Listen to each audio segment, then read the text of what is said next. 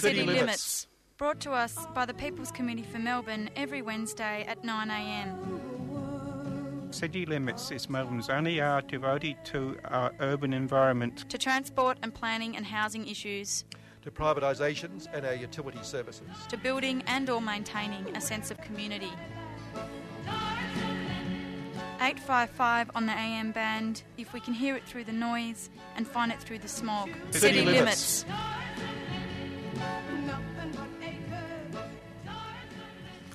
Okay, takers and acres, we've just ridden over, both of us in fact, because Inez Tullock stepping in today to, um, at the moment, Karina will come bursting in shortly, Inez, you're filling in for the time being, we've both ridden here this morning. Uh, I was saying to you, though, I had a terrible bike ride this morning over here, because, um, well, the problem was I got here so bloody early, because everything, anything that could go right went right coming here this morning. Every traffic light went green as I got there. It was just shocking. Whoa. Yes, no delays, That's whatever. a dream.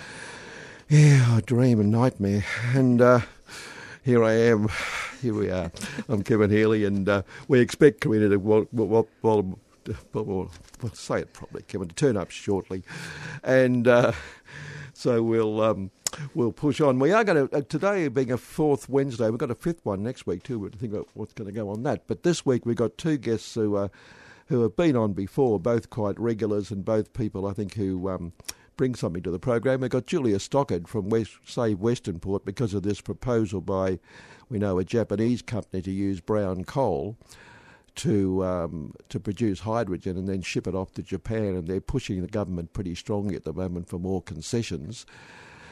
And uh, of course, the, the, they, they, they're saying the brown coal will be clean because they're going to put their head in the sand, bury their head in the sand, and bury it somewhere. But that, of course, is a technology that is not proven.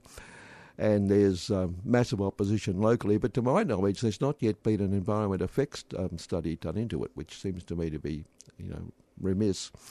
The last one, of course, the last threat there, a, a, a program to uh, also set up a gas production plant. It uh, was at least had the EES, and the EES ruled against it, which was one of the surprises of this world.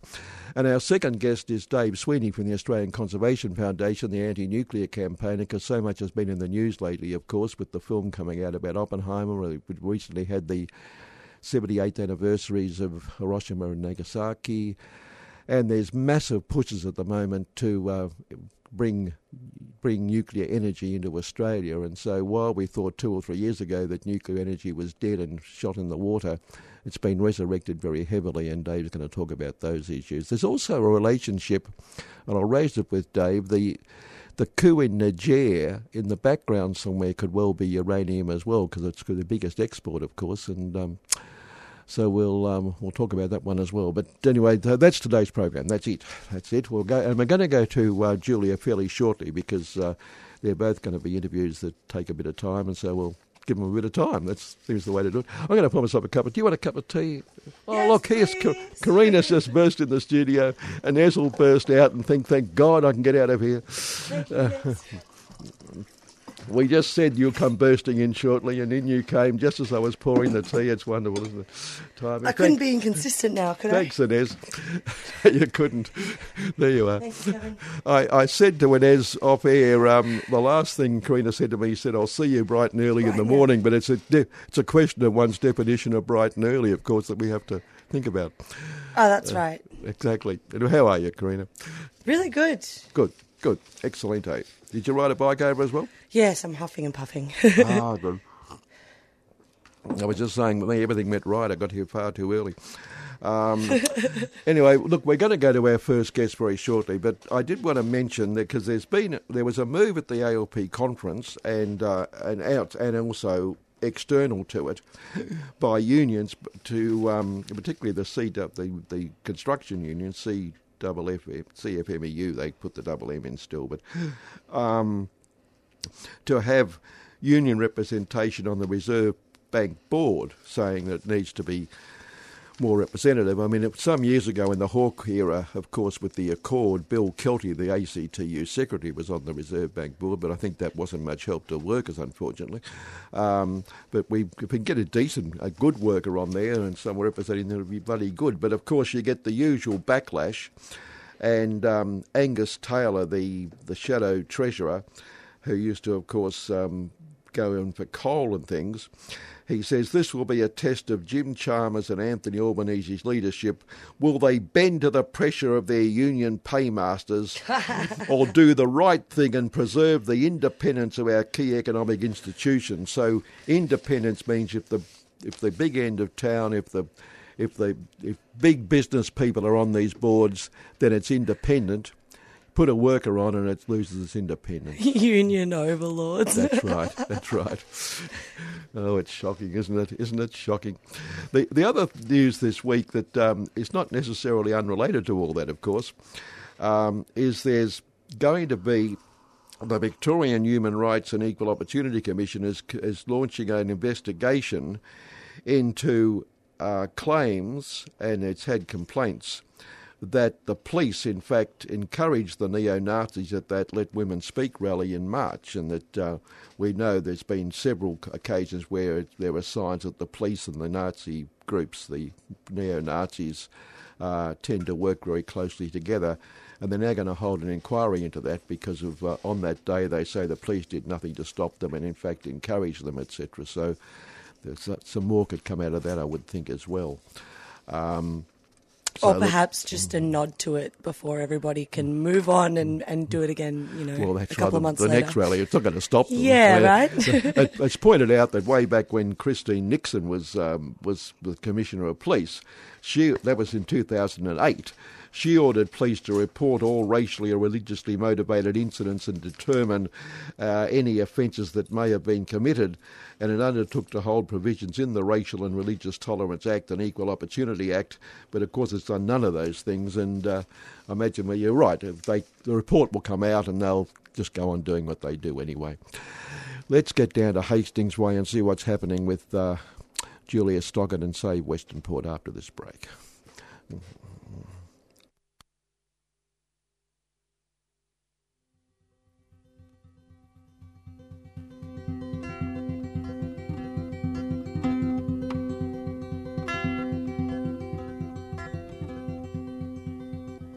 Little wheel spin and spin, and the big wheel turn around and around. Little wheel spin and spin, big wheel turn around and around. Little wheel spin and spin, big wheel turn around, round. Little wheel spin and spin, big wheel turn around and around. Merry Christmas, jingle bells. Christ is born and the devil's in hell. Hearts they shrink, pockets swell. Everybody know and nobody tell. Little wheel spin and spin, big wheel turn round, round. Around and around. Oh, the sins of Caesar's men, cry the pious citizens. Petty thief, the five and tens, and the big wheel turn round, round. Little wheel spin and spin, big wheel turn around and around. Little wheel spin and spin, big wheel turn round and around. Blame the angels, blame the fates, blame the Jews or your sister Kate. Teach your children who to hate, and the big wheel turn round, round. Little wheel spin and spin, big wheel turn around, round. Little wheel spin and spin, big wheel turn around and around. Turn your back on weeds you've hoed, silly sinful sins you've sowed. Add your straw to the camel's load. Pray like hell when the world explode. Little wheel spin and spin, big wheel turn around and around. Little wheel spin and spin, big wheel turn around and around. Swing your girl, fiddler say. Later on the piper pay. Do si do, swing and sway. Dead will dance on Judgment Day. Little wheel spin and spin, big wheel turn around and around. Little wheel spin and spin, big wheel turn around and around. Little wheel spin and spin, big wheel turn around and around. Little wheel spin and spin, big wheel turn around,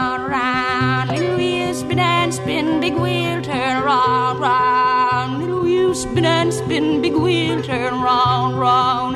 Little wheel spin and spin, big wheel turn around, round. Little wheel spin and spin, big wheel turn around and around. Little wheel spin and spin, big wheel turn. You're listening to City Limits on 3CR Community Radio. That was Little Wheels Spin and Spin by um, the wonderful Buffy Sainte-Marie. And we've got Julia Stockigt from uh, Westernport on the line.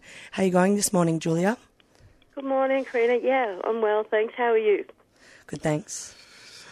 And of course, there's a, a Japanese company um, attempting, as we've mentioned to you before, Julia, attempting currently to have a new plan for, for Western Port, this time to bring brown coal in from the Latrobe Valley, um, turn it into hydrogen, j- f- um, ship it off to Japan, and then they say it will be neutral or CO2 neutral because they're going to bury their heads in the sand or bury the CO2 somewhere under under the ground, somewhere out at sea. Um, how's it all going? Well, this this plan's been around since 2018, so there's been a big.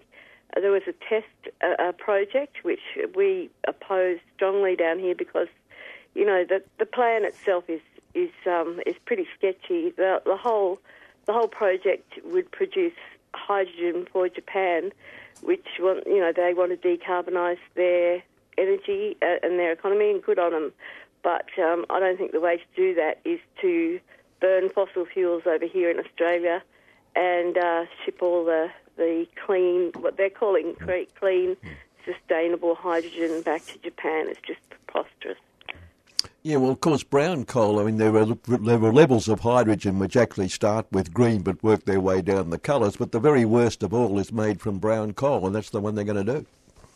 Yeah, that's what they want to do. I think it's, um, you know, there's been some um, some interest in Victoria from the Victorian government, small amount of interest, uh, at, and I, I think it's, you know, not, uh, you know, it's less now than it was before. But there's always been, you know, uh, a wish for the from certain, you know, quarters for, for the uh, for the coal mining uh, industry to, to keep going in the Latrobe Valley, but its days are numbered because the coal down there is too. It's it's called a lignite. It's a um, brown coal, which is very uh, very burns very dirty, and it has very a lot more emissions than even black coal. So they have trouble selling it. They can't export it because it's too um, flammable to even transport. So um, yeah, so the the um, the wish is to, to keep uh, a market for this for this very dirty coal.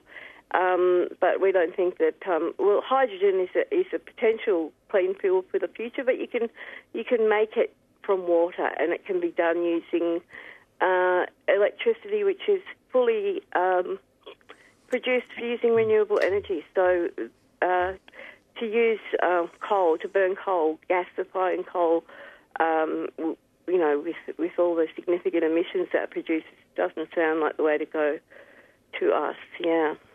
And apart from the, the obvious with CO2 and the emissions, uh, what other impacts is it likely to have on that fragile environment around um, around Western Port? Well, we just we just don't know really. I mean, there's been there hasn't been a lot of um, a lot of uh, you know information about that. Um, we know that the um, they would they they would like to produce the hydrogen in uh, the Latrobe Valley, so they would um, have a a, uh, a gasification plant down there, um, and then they want to build a 150 kilometre pipeline through, you know, some of Victoria's most productive food growing land and also wetlands and significant, you know, ecological areas up to Western Port Bay. Um, and uh, to bring the hydrogen gas to to Western Port, there it would be. Um, they want to build a liquefaction plant, which was like a storage depot, which would store it at pressure um, in the midst of a couple of other major hazard facilities, because there's Esso there, there's BlueScope, uh, United Petroleum. So there's a few um, major hazard facilities there, and hydrogen is a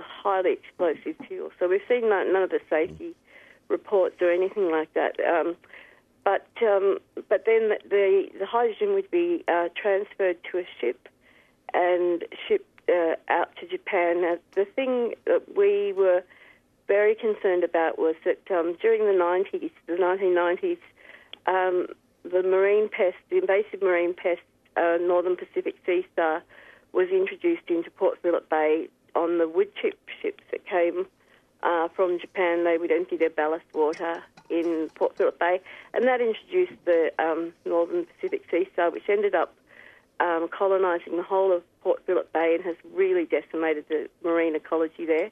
Western Port Bay um, naturally has about, about three three times as many, you know, um, listed and just you know a large variety of marine species. It's a very rich ecological area, and it doesn't have marine pests. And we were very concerned that that would be a risk of because the, apparently the waters that in, Japanese waters are very similar temperature to here, so it's, they, they really would make the the ideal sort of um, you know uh, area for them to colonise. So that's been a concern. Um, we raised that with um, with uh, the consortium, the Japanese consortium behind the the shipping trial, because they they um, they ran a pilot and and had a ship that came out and a small scale ship, and um, it, we we actually did some. We got a grant say Western Port and Western Port Peninsula Protection Council got a grant to do some uh, base level um, marine studies so that we could make sure that we could prove that there's no uh, Northern Pacific Sea Star in Western Port now. So if there were any changes to that, if the project did go ahead, uh, we would have that, um, you know, that base level studies to go on. But you know, the the pilot uh, finished last year, and the uh, test ship that, um, that that took one load of hydrogen back to Japan after three years and $100 million from Australian governments and 400 million from the Japanese government.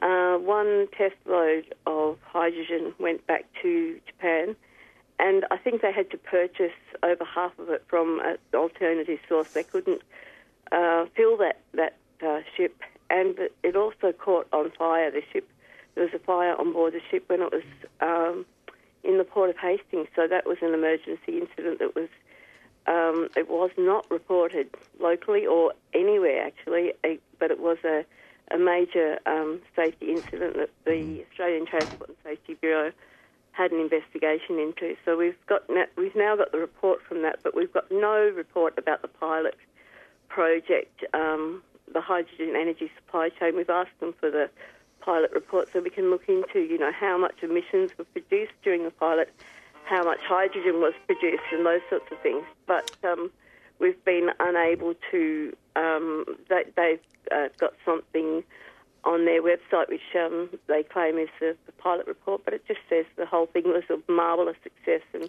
doesn't really give us any information. It's obviously working a treat, uh, Julia, yeah. Um, apart from the fire and the fact they couldn't get enough. Um, but um, a bloke called um, Yuko Fakuma, who's from the company pushing it, um, and he with a mob called Suiso Energy as well. He's out here at the moment pushing it. He's here to get the thing going, he says. But he also calls for more support from both the Commonwealth and Victorian governments. Now, where do the governments stand on these things? Well, that's uh, Foucault. Um, that's a she, actually. Um, so um, the woman that is here from the hydrogen energy supply Oh, it's a she, is it? I'm sorry. Yes, I meant it's a she. Yes. no, right. that's, yeah. So so um, yeah, it's, Oh, it's you go, interesting. yeah, of course.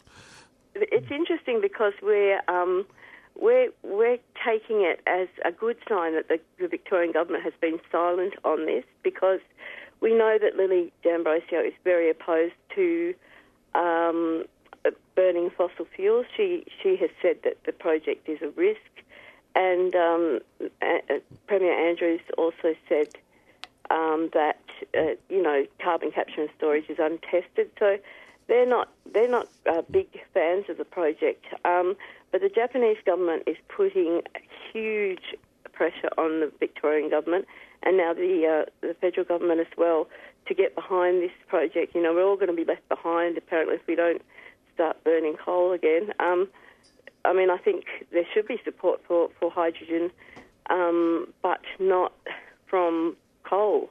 But um, but yeah, there is certainly a lot of pressure. I mean, we after the pilot um, finished last year, the test project, and it wasn't a great success. We um, thought we wouldn't hear much more about this. So, but in March this year, there were suddenly all, all these um, articles in the Age and the Australian Financial Review saying that 2.3 billion dollars was available for this commercial stage. They were escalating the project to its commercial stage beyond the pilot, and there was all this money available for the project. and um, we it, it, there was a lot of confusion because you know we didn't expect to see that, but also um, we wanted some clarification from the government because I think they were caught a bit by surprise. The Japanese government made uh, put out a big press release with their intentions ploughing ahead with the commercial phase of this project um, without um, without a lot of um, consultation. Except, I think that the um, industry minister Tim Pallas, he's he's a big fan of this project in the Victorian government, and he had been over to Japan and, and given them some sort of um, you know sign that this that there would be support, but certainly there has not been support within the um, there hasn't been wide level support, and I think that's very clear. You know, in that um, that article that you just referred to, where, where Foucault is is really putting, you know, ramping up the pressure, basically saying, you know, come on, get it, you know, get some support behind this because. Um, because you know uh, they need to go through the environmental processes if they want to go ahead. But um, but I don't think there's a lot of um, I don't think there's a lot of support for this project. Um, and we're hoping that um, we're hoping that the Japanese government will be sensitive to that, sensitive to the pushback, and read the signs that the Australian people do not want this project, the Victorian people do not want this project, and most of all, uh, Western Port Bay, which is Ramsar listed west, wetland, is not the place for this um, shipping uh, for shipping hydrogen to Japan. And uh, so next Wednesday, on the 30th of uh, August, um, Ellen Sandell from the Greens and Friends of the Earth, Save Westernport, we're having a um, a protest on the steps of Parliament at 8:30 in the morning on the 30th of August to let the government know, the Victorian government, just to reaffirm to them, which they already know, that this project has no uh, social licence, it has no community support and no industry support in uh, locally, and most of all to send a strong message to to the Japanese government that it's not wanted here, and and they really should um, look at at uh, renewable hydrogen. That's where the future is so eight thirty next um, next Wednesday. People can go along, take their radios with them, of course, and listen to three listen to City Limits halfway through Absolutely. their rally. Um, but uh, you can give us a shout out. we can indeed. But that's we'll certainly promote that. That's next next week. And but you did mention environmental processes, Julia, and um, we're talking to Julia Stockigt from Save Westernport, and. Uh, um, the previous threat you had, which was a floating gas production plant, was knocked back surprisingly, in fact, after an environment effects study. But um, is there going to you know, is, is, there a study planned for this, or, or was this going to go ahead? Well, I think um, I think there's not, you know, the the consortium behind this um, this project and the uh, the local mm. proponents of it, J Power, um, we we were in a meeting with them at the Port of Hastings, you know, a, a community consultation meeting uh, about a month ago, and they said that they intend to refer the hydrogen energy supply chain project for an EES, which is environmental effect statement mm. um, assessment. Um, but we we've heard nothing more about that. So, um, you know, the, the thing that is interesting is that there's the the land that they sort of had their eye on to to build the uh, liquefaction um, plant and the the shipping um, loading area for the hydrogen uh, because they've been looking at this since 2018. Um, that land has now been used uh, by the Victorian Renewable Energy Project, which is the offshore wind farm. So that's a huge project in Western Port Bay, and that's um, that's on our minds this week too because just last week the Port of Hastings referred that for a an environmental effect statement with the Victorian government. So that will be, um, I suppose, that will be that will uh, you know all be considered next year. Um, which it is an, an, enormous project because there, as you can imagine, there's um, hundreds of turbines that will be put out in the Bass Strait and uh, the pylons and the turbines and all the um, infrastructure for that. Um, they want to use a, an area of Western Port Bay near Esso um, in the port of Hastings to to lay down all the equipment and all of the infrastructure, and then have these enormous vessels come in and um, and take them out one by one uh, to install in So that's going to take years. So that is a huge project. So um, it's a bit of uh, so that the same area is sort of wanted by these the hydrogen project and by the um, renewable wind farm project, but uh, the wind farms definitely got the jump on the hydrogen project. So that has been referred now for, for environmental tech. Well, we'll, we'll keep an eye on all of this then, Yeah. and uh, we have to wind up. But the other factor, of course, in this is they're saying it's clean because they're going to bury the uh, CO2 somewhere. And um, that, but that, of course, as we know, is a totally unproven, um, unproven solution at this stage. That's right, carbon capture and storage, storing uh, carbon emissions at pressure under Bass Strait, you know, untested, uh, you know, un, undeveloped pro, uh, process just sounds so risky and certainly not the way to uh, to go with um, with emissions. But I'll just say quickly that um, last week we, we heard that the Planning Minister Sonya Kilkenny has put out a new planning um, amendment scheme saying that she is now responsible for all renewable hydrogen and gas production and distribution. It makes her, as Minister for Planning, the responsible authority for all large-scale production of hydrogen gas. So uh, we're pleased to see that that's referring to renewable hydrogen, but we're seeking some clarification about that because it really takes the um, decisions away from Shire councils. It means that local um, communities won't have the opportunity to have a say or to make submissions, which we did before. And um, and there's also she's also got the uh, she's the authority for land use and development of land for industry to manufacture hydrogen gas. So um, they're saying this is also that you know there will be certainty for investment and and um, regulatory processes in the future, but we just want to make sure that that really does refer to uh, renewable hydrogen only, and that you know the way that that is defined is you know. Um, where renewable energy is used to convert water into hydrogen um, for use as the alternative fuel source. You know, hydrogen, which is a you know a potential potential uh, energy source for the future. So um, it can be produced sustainably, and that's what we would support. We don't think that uh, hydrogen from coal is, is necessary. It just seems such a such a, um, a backward-looking process. So yeah. All right, Julian. Look, thanks for your time. We'll keep an eye on all of this because it's uh, it's not going to stop here, is it? but uh, but not. all the best and keep the struggle going. You're doing a damn good job so far at keeping all these things at bay, even though it's obviously taking a hell of a lot of your time. Yeah, well, there's lots of eyes on Western Port. It's certainly a, a, a, a you know strategic port, but it's also an incredibly valuable uh, ecological wetland. So we hope that people come out next uh, Wednesday, the 30th, at 8:30 in the morning, and let the uh, governments in Japan and Victoria know that we don't want hydrogen from coal. Terrific. All right. Well, good luck with that, and we'll uh, we'll keep putting it on 3CR as well. That that particular rally. Yeah.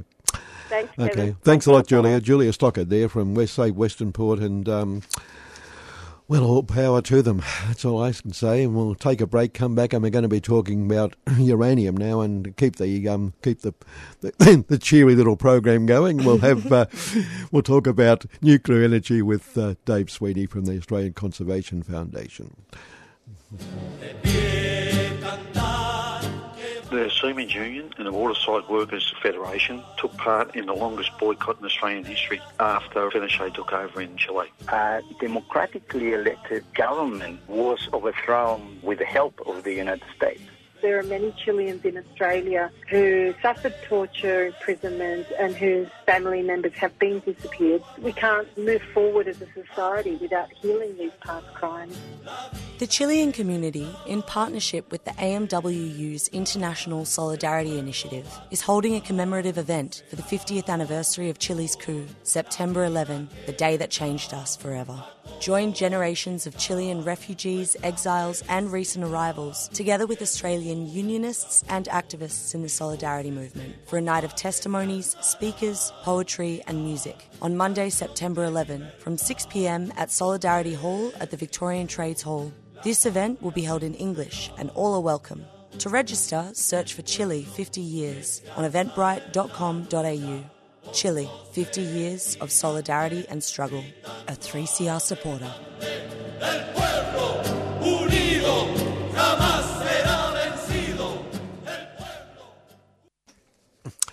Okay, on the line we do have Dave Sweeney, the anti-nuclear campaigner with the Australian Conservation Foundation, and Dave, um, fair bit happening the last few weeks around, uh, around unfortunately around uranium because none of it's good, I don't think. But uh, um, first, we've had the Oppenheimer film um, come out, and that's sort of that's brought it into the into the public arena, and of course it coincided with the 78th anniversary of Hiroshima and Nagasaki. So uh, it's brought them into the arena, but also it coincides with, of course, Australia getting locked into the, the nuclear war age. Yeah, good morning, Kevin. It's uh, been an extremely busy time of late. Um, and you're right, there's been um, Hiroshima and Nagasaki anniversaries, there's been Hollywood blockbuster films, there's been an ALP conference, there's AUKUS, there's radioactive waste, and there's the coalition utterly um, sort of abandoning any sort of responsible or reasoned position and leaping on nuclear energy as the key plank in their climate and energy platform. So, no shortage of. Uh, no shortage of, uh, you know. No, have you seen the, the film, by the way? No, it's interesting. Uh, um, everyone always says, and, and, and, and not unreasonably, you know, what do you think of Oppenheimer? I haven't got there yet. Partly I've been too flat chat busy, and partly I've wanted to carve a little bit of space to just watch it and reflect rather than just be straight into dot points on it. The three been, the three hours puts me up. Okay, I go sitting it, through a film. A, it is a it is a chunk, but you know that's a whole lot less than you know half life of uh, the material. that's true. About. Karina Karina has seen it. Karina, you, your impression very quickly. Oh, it was reductive at best. um, yeah, it's a one man battle against a commie obsessed government and didn't have any thought towards survivors or any of the, of the existing nuclear weaponry we have on the earth now. Um, but um, what do you expect from Christopher Nolan, really? Right, that, that sums it up. That's pretty succinct and damning, and that's very Yeah, much right. on par, Karina. It's very much on par with a lot of the talk in ICAN and, and nuclear free circles here and internationally about it. Um, you know, the focus on the white fella and the and the techno dimensions rather than the human impacts. Mm. You know, with Indigenous people downwinders, the Japanese victims, the Pacific, etc., etc., etc. Let alone where we are. I'm also, though, I must admit, a little bit a little bit glass half full. I know that I'm, I'm very aware. I haven't seen the thing. I'm very aware of all those constraints and get it. But I also am very aware that there's a bunch of people that are talking about nuclear weapons. Like it mightn't be in a very, you know, as we think is in fully informed or as we think is where that conversation needs to be. But, you know, they could be talking a conversation about, you know, um, Death Rally 6, you know, uh, monster trucks in the desert, and they're not. They're talking about nuclear weapons, so that's something. I appreciate your optimism, Dave, or as always. Well, it's not it's not completely unfounded. I haven't lost touch with reality, but I think a bit of optimism, a bit of hope, and a bit of enthusiasm at the moment is a is an important antidote for this wave of like, you know, you have no agency, you can do nothing, and by the way, all this stuff is going to happen with irrespective of your view. I think we we really need to sort of every way possible insert ourselves back in the debate. Mm. Dave, on, on that particular theme, uh, a story in The Age a couple of weeks ago uh, China's military is becoming dangerously arrogant and is fueling the risk of war with the United States by refusing offers to communicate with commanders in the Indo Pacific, one of America's most senior military officials has warned. Le- Lieutenant, or they say Lieutenant, Lieutenant General Stephen Sklenka, Deputy Commander of the US Indo Pacific Command, said he feared that China would seek to establish a military base in Solomon Islands or another Pacific nation as it sought to dominate the region. And he said that, Dave, with a totally straight face. It's it's quite extraordinary. You know, um, I'm I'm not a fan of the Chinese government. I'm not apologist for China, although every time you say something that's not virulently anti-China, you get called that. Um, but you know, if you look at the relative military build-up, the relative military spends, the size of arsenals, nuclear and conventional, the placement of bases, like China, I believe, has two bases outside of, uh, its territorial area. But you know, given that some of that, like Tibet, is occupied country and disputed, but China's got two outside of China, however you define it. The US has hundreds, hundreds. And I'm not into a, so, you know, they, they said, they said sort of argument. I'm, I'm trying to just say we need to get this in proportion because at the recent ALP conference, there was um, Richard Marles, the defence minister, listing how many uh, warships China had in 20, uh, rather in 2000, and then in 2020, and then what it'd be like in 2040. But no comparison with what the US build-up was, which is dwarfs it actually. And it's just this whole thing of like they're picking and choosing a narrative that supports, you know, threat, tension, imminent threat to Australia. So in order to be an imminent threat to us, a deal with an imminent threat, threat to Australia, we have to embrace like this increasingly enmeshed and increasingly uncritical um, US military positioning. In fact, um, there's a book re- published recently from America that reckons they've got 750 bases around the world.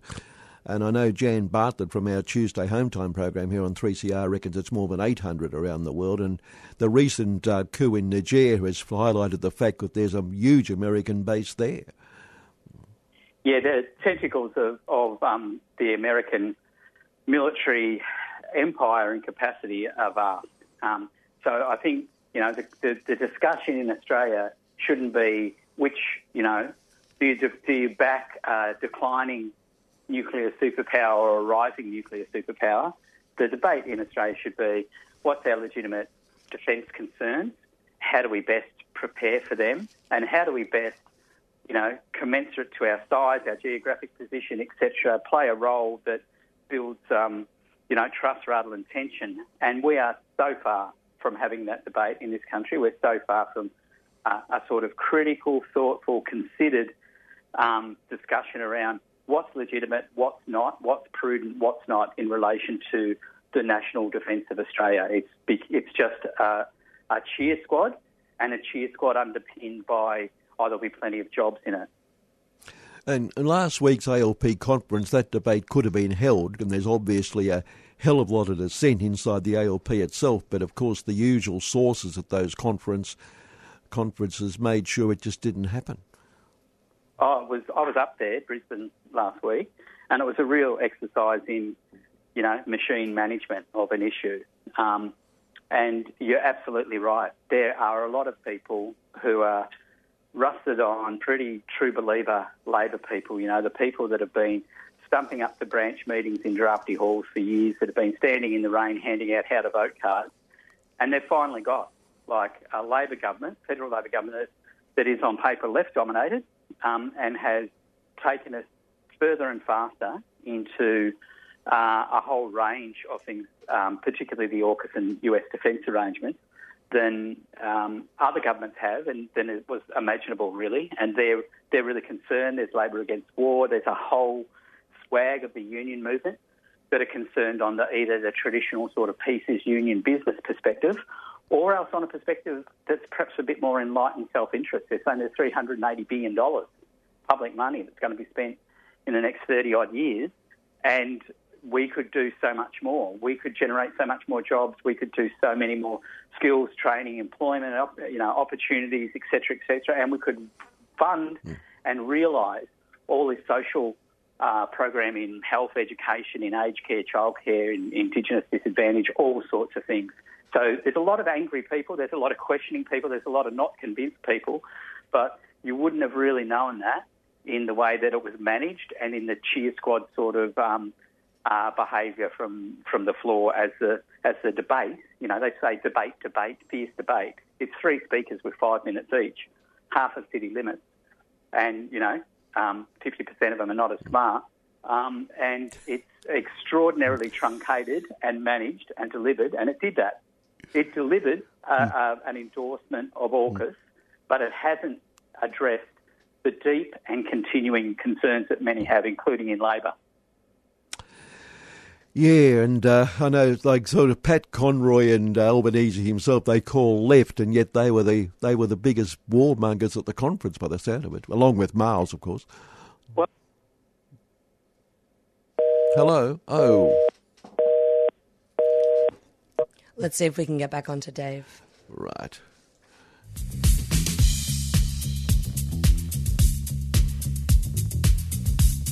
We have a right to be in public space undertaking political activity. That is not something that people should be telling us that we can't do. Multiple actions rolling over months and years and create huge sustained pressure of social change. And what we're seeing around the country right now is increasing repression of protest. Protest works.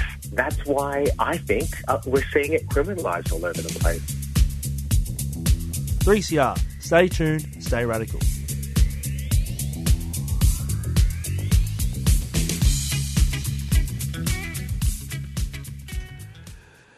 Ah, yes, the, the usual sources has got in the way, Dave, and interrupted us. But I was saying about how the left um, seemed to be more to the right. In fact, I, on the week that was, I made the point that having got the so-called numbers for the first time in years, the left used the numbers to make sure the right won as usual. But then again, can you tell the difference between left and right in the ALP anymore?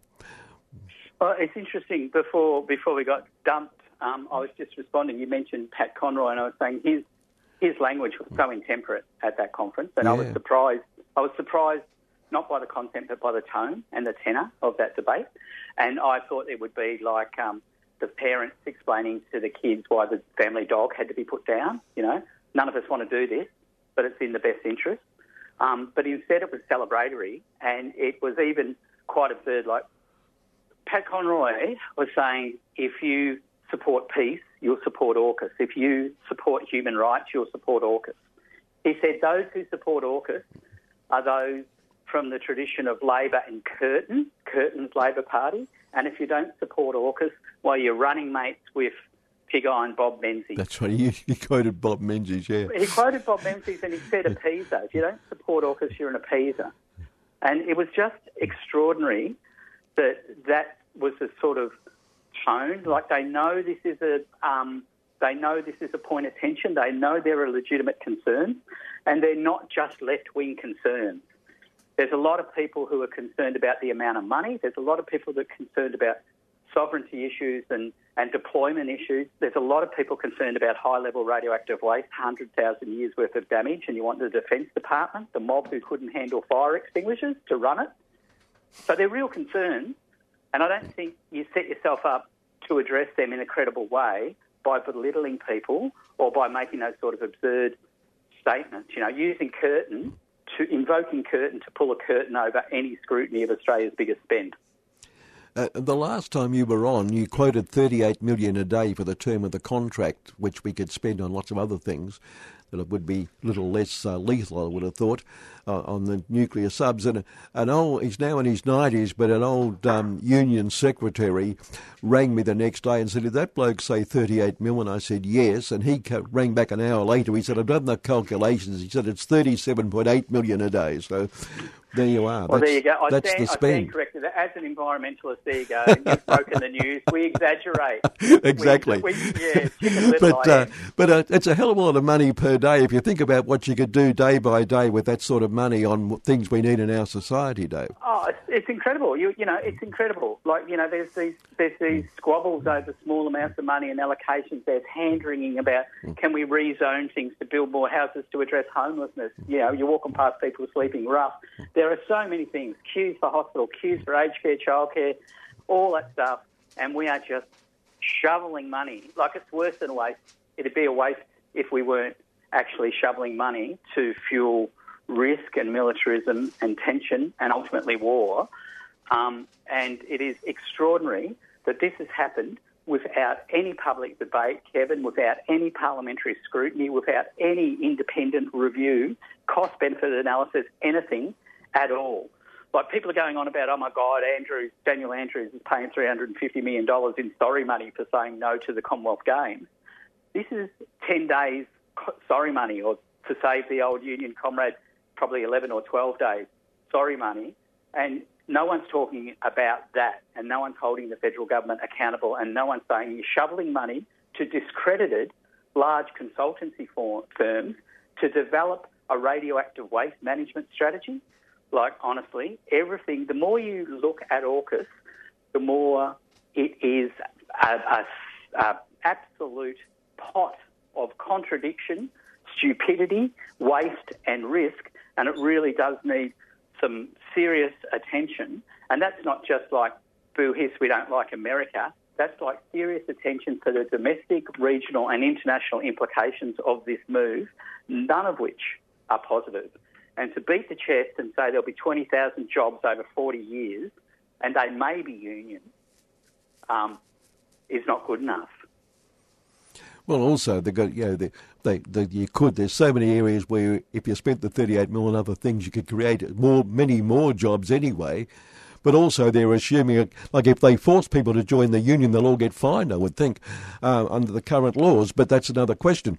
Um, but the one positive in the last couple of weeks is the government will not um, appeal the Kimba decision, which ruled against the um, nuclear waste dump there, and that was a positive day. But then again, they're now talking, therefore, they're going to go to Woomera and plant it out there somewhere.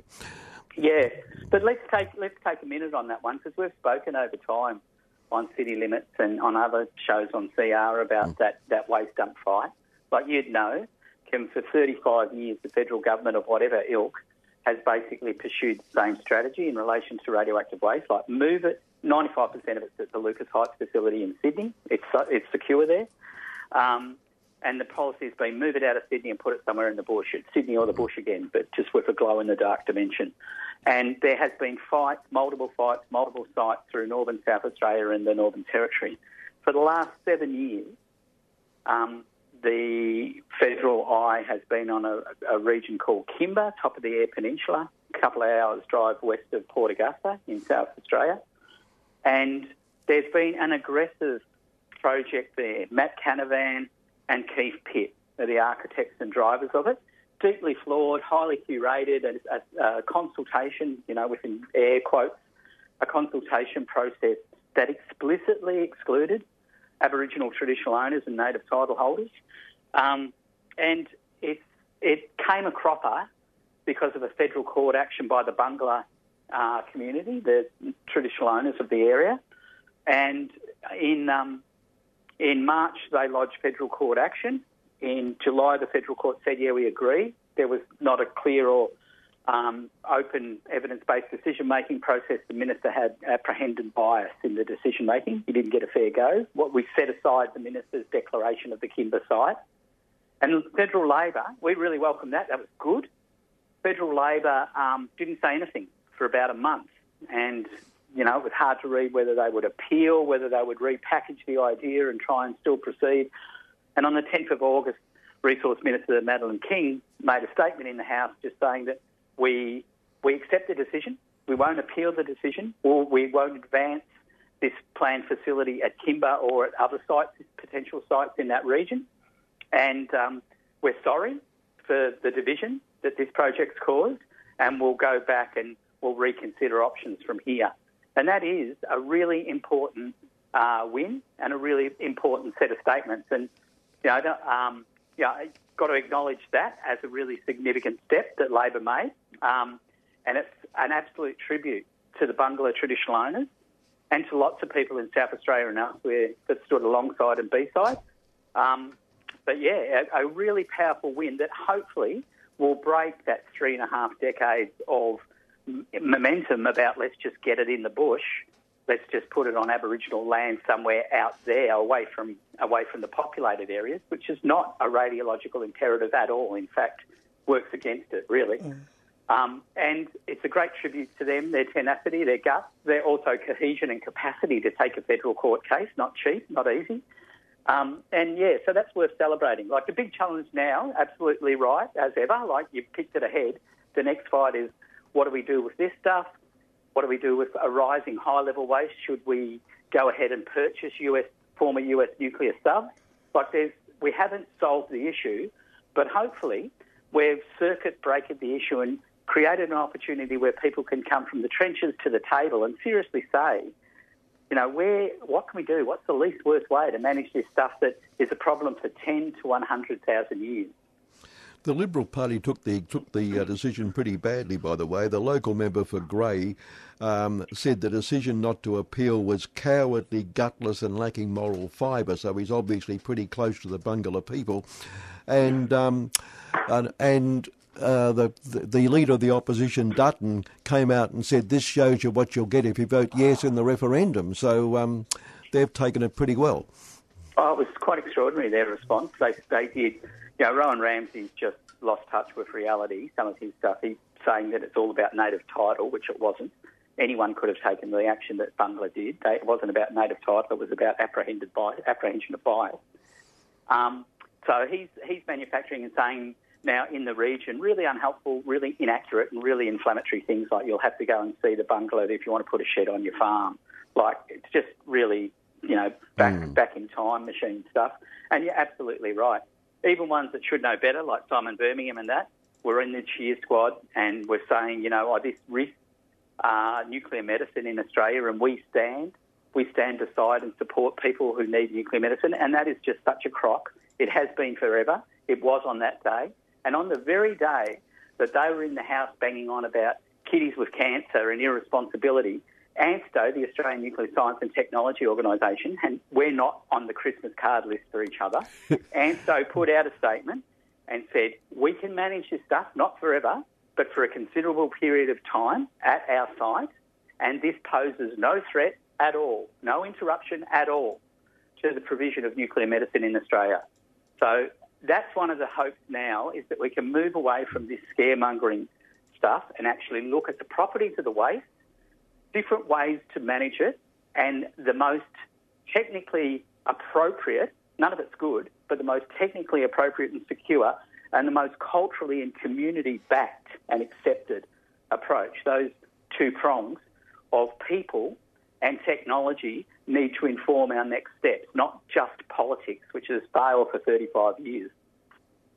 People and technology, because currently, uh, what through all this, of course, and with AUKUS and the film and everything else, there's a massive push on at the moment. And I think you mentioned to me yesterday the Financial Review is really pushing it hard for Australia to go into nuclear energy, the the, the modular so-called reactors, etc. Um, none of which has been proven. But two things: there's that there's that point before we close, and could you also mention Japan's push at the moment still to put the waste from Fukushima out into the Pacific Ocean?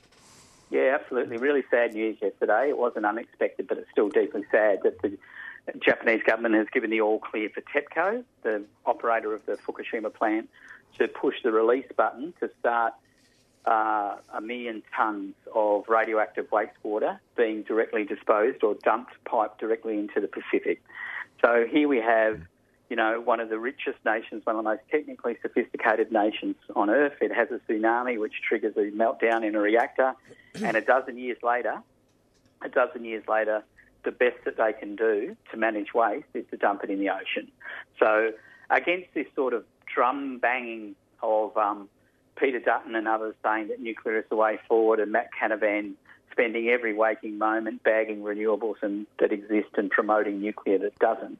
Um, the uh, the the myth of like that this is low impact, clean, that this is a safe industry. It's it's writ large. Go and watch a pipe that has elevated levels of tritium and other radioisotopes going into the Pacific without consultation from Pacific nations against the wishes of the Pacific Island Forum, China, Korea, etc. This isn't clean. This isn't safe, and it's a it's a great tragedy that this dumping will commence this week. And Kevin, just one other thing, really specifically, there's two specific Australian connections. One is we have dodged the nuclear bullet to date, largely like commercial civil nuclear power and the like. And this should be a stark lesson that that's a good position to be in, and we should hold and not have a domestic nuclear option. The other one is that it was a load of Australian uranium confirmed by the Department of Foreign Affairs and Trade, a load of Australian uranium that was in the Fukushima reactor when it melted down. So when you talk about Fukushima wastewater, it started as radioactive rocks in Australia. Um, and we really need to examine that industry, which as it gets more into its life rather than becoming more responsible, it's becoming more and more cavalier and cowboy. And we need a good look at the uranium trade. We need to be exiting and turning that off. And we need to learn from Fukushima and say we're not going to replicate it here. And we need to also listen to the Pacific and, and look and see what we can do to assist with their very valid concerns. Also, even in the articles, they're pushing for us to go nuclear ourselves and nuclear reactors. Um, with the mod, the modular ones, they say now are much safer and they're much better, and they, they don't produce any pollution other than maybe a few thousand years of waste. Um, they they even in those articles themselves, they keep saying, well, it's still being developed. So they're talking about something that we haven't even got. Well, that's right, and they're right. Then their claims are right. They do. They are safer. They are do produce less waste and less um, uh, risk because they're all on paper because they're not producing power. You know. So what we've got is uh, the coalition in particular that has now embraced nuclear. It's, it's gone from letting Matt Canavan off the leash and have a little bit of an attack dog run. It's gone from that into embracing nuclear as a key part of its climate and energy platform, which is really tragic because it really runs the risk of delaying where we need to be, which is growing power and growing jobs and growing regional economies with renewables. That's the pathway forward. That drops carbon, that grows income, expertise, and employment, and it's really clear. Um, but this can this could confuse this, and they are saying that Australia's energy system should be predicated on an energy system that doesn't currently produce commercial electricity or is not in commercial deployment anywhere in the world. So, you know, to say we're the alternative government and our energy plan is bear with us and coming around the corner, maybe, is profoundly irresponsible and also risks a sort of socially just, considered, environmentally responsible, but rapid transition to renewables, which is what we need. Mm. And when they say clean, it's clean, they seem to they seem to assume that waste is not a problem. Yeah, well, they, they, they say that they're talking about the one instant in a reactor when there's a chain reaction and a release of heat. There's no carbon release there.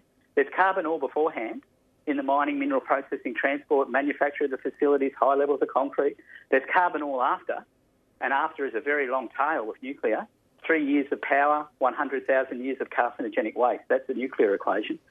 And they don't factor any of that in. It's an absolutely mischievous, is a generous way to put it, set of arguments and constructions that they, they put up. And clean, they're, they're taking, as you say, no responsibility or accountability of a massive intergenerational waste that no one has sorted over 70 years of massive amounts of money. So, you know, it's, the Germans have that saying, no trader cries out bad fish. Well, that's what they're doing. They're promoting with massive adjectives a technology that is unproven and then saying that that's the way forward. It's just, it's simply irresponsible. Dave, you're out of time, unfortunately, but look, thanks for that again. And well, there's no doubt we'll talk about it again. But keep the struggle going, brother, and um, and and all power to you. Oh, so long as it's renewable. Good on you, Kevin. okay, thank, thank you, Karina. Good to talk. Thank you, Dave. Thanks a lot.